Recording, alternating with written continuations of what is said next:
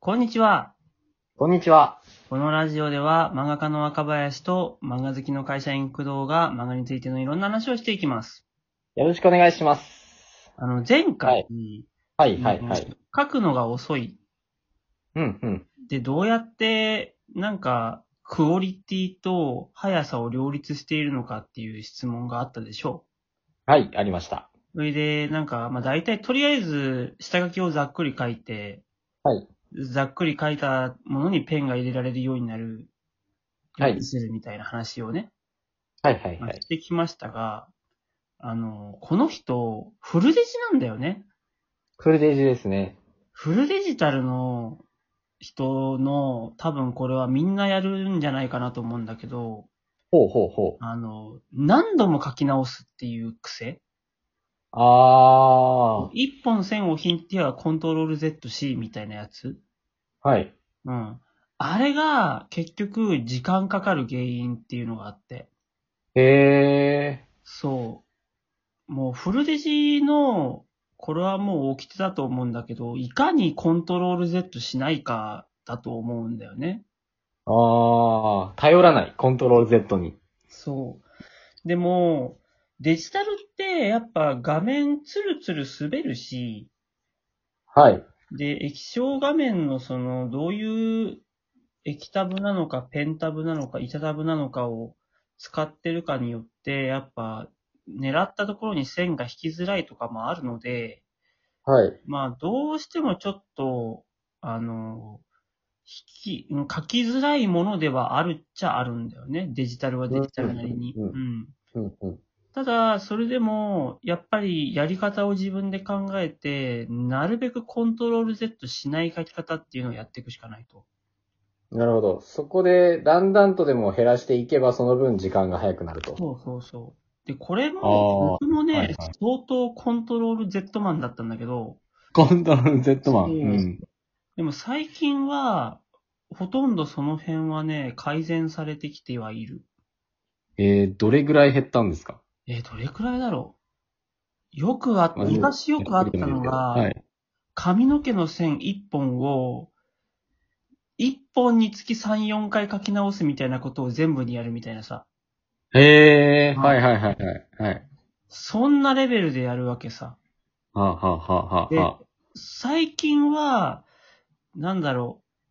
3、4本書いたら1回コントロール Z するかなぐらいの感じ。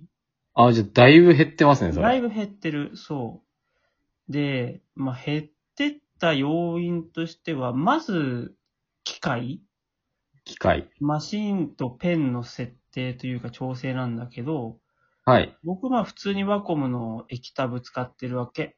はい。これはなんだっけこの液タブの名前。普通の、さい割と最近のやつ。でかいやつですよね、あの、そうそう。僕 24HD とかかなまあ、はいデはいカパートなんでもいいんだけど、まあ、それに、その、なんだ、スタイラスペン。はい。はい。ペンは、あの、最初、液タブ傷つけるのもあれかなと思って、液タブに液晶の保護シートはい。かけたりもしてたんだけど、うん、うん、うん。その、保護シートの種類によって、例えば普通に、普通の保護フィルムだとツルツル滑っちゃって書きづらいし、うん、うん。あと、フィルムの分、液晶とペンの間にこう距離ができちゃうから微妙に書きづらくなるみたいなのがあって、はい、はい、はい。あと、ペーパーライクフィルムはい。表面がザラザラしてるやつはい、はい、はい。これは、その、スタイラスペンのペン先があまりにもゴリゴリ削れるのでやめて、うん、うん、うん、うん。結局もうフィルムを全部貼らないという決断になったのね。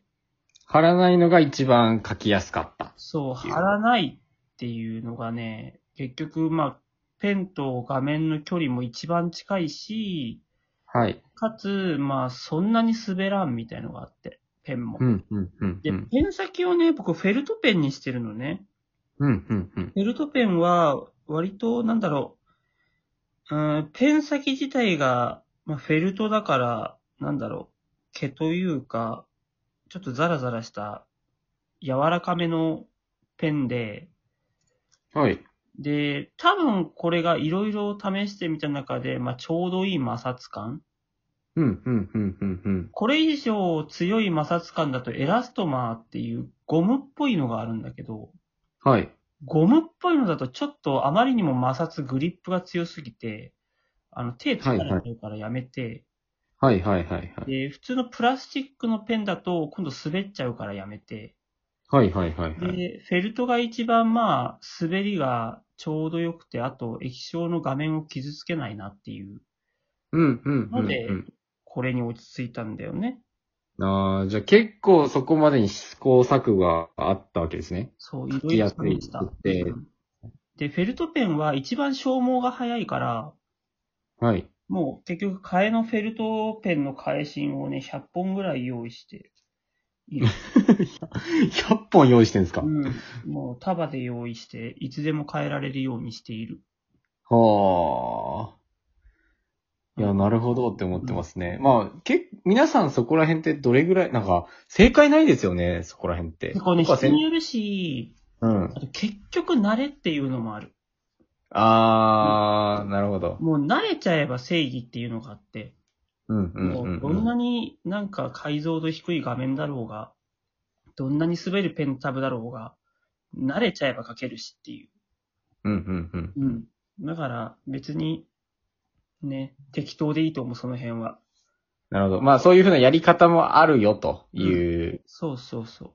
で、まあ目的としては、そのコントロール Z を減らし、その、ん自分が思った通りの線を、できるだけみな、あの、少ない回数で書けるようにするための設定をいじるのはありだし、まあ、そこをいじらないにしても、あの、コントロール Z を減らすっていう努力で慣れていくっていうのは大事だよねっていうう。そうだね。。うんはい。なるほど。あとは、あの、とにかく一本の線にこだわらないっていうところうん、うん、うん、うん、うん。なんか、まず一回全体引き切ってから細かいところ直すっていう段取り。うん、うん、うん、うん。なんか、これも人のどういう絵柄かにもよるんだけども、はい。僕は割と線を重ねない、一本の線で引き切るっていうはい。画風なのね。はい。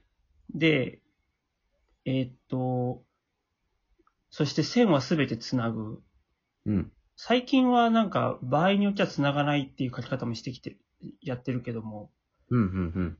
で、そのルールでやっていて、最初はめちゃくちゃ時間かかったんだけど、はい。まあなんかこう、頭なら頭、体なら体で一回輪郭線全部引き切ってから、なんか歪んでるところちょっと調整みたいな風にしていったら、なんだろう、最初一本の線引いた時はちょっと歪んでんなって思っても、全体になるとわからんみたいな。あー、なるほど。なんか、絵全体でバランス取れてればいいか、みたいになってくるみたいなさ。うん、うん、うん、うん、うん。うん。っていう風になったかな。あと、なんかこれももうちょっと専門的な話になってくるんだけど、すフルデジタルで描いてる時の線って、はえいっ。とね、ラスターレイヤーとベクターレイヤーっていうのがあって、はい、はい、はい、はい。で、ベクターっていうのは、その、フォトショップとかイラストレーターでいうところのイラストレーターで使われるベクター線っていうのがあって、はい。これ難しいんだけど、ベクター線は後から線をね、なんかつまんで向き変えたりとへーか、太さ変えたりとかっていう細かい調整ができるのさ。はい、はい、はい、はい。で、僕そっちのベクター線で書いてて、はい。そうすると、一本の線で引き切るっていう画風でやってると、後のその線調整がめちゃくちゃ楽なのね。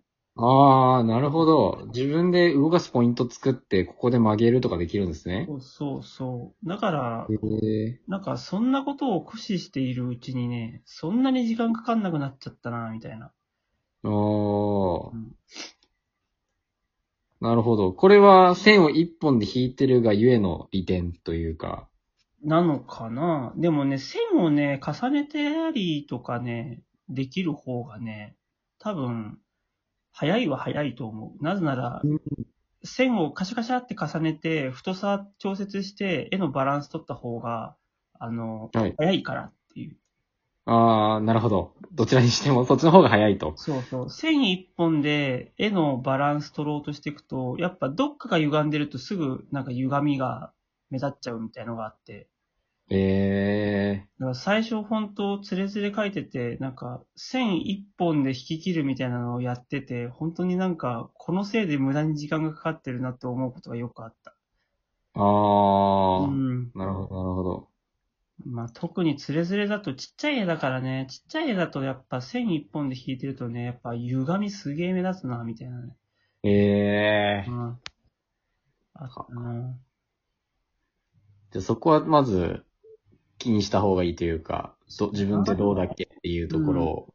そうそう。前に専門学校にね、なんか呼んでもらって、そこで授業の様子を見学させてもらった時に、はやっい。ぱりデジタルで線描いてる子がさ、ずーっとなんか頭の輪郭線をさ、ちょいちょいちょいちょい直してるのを見てさ、はい。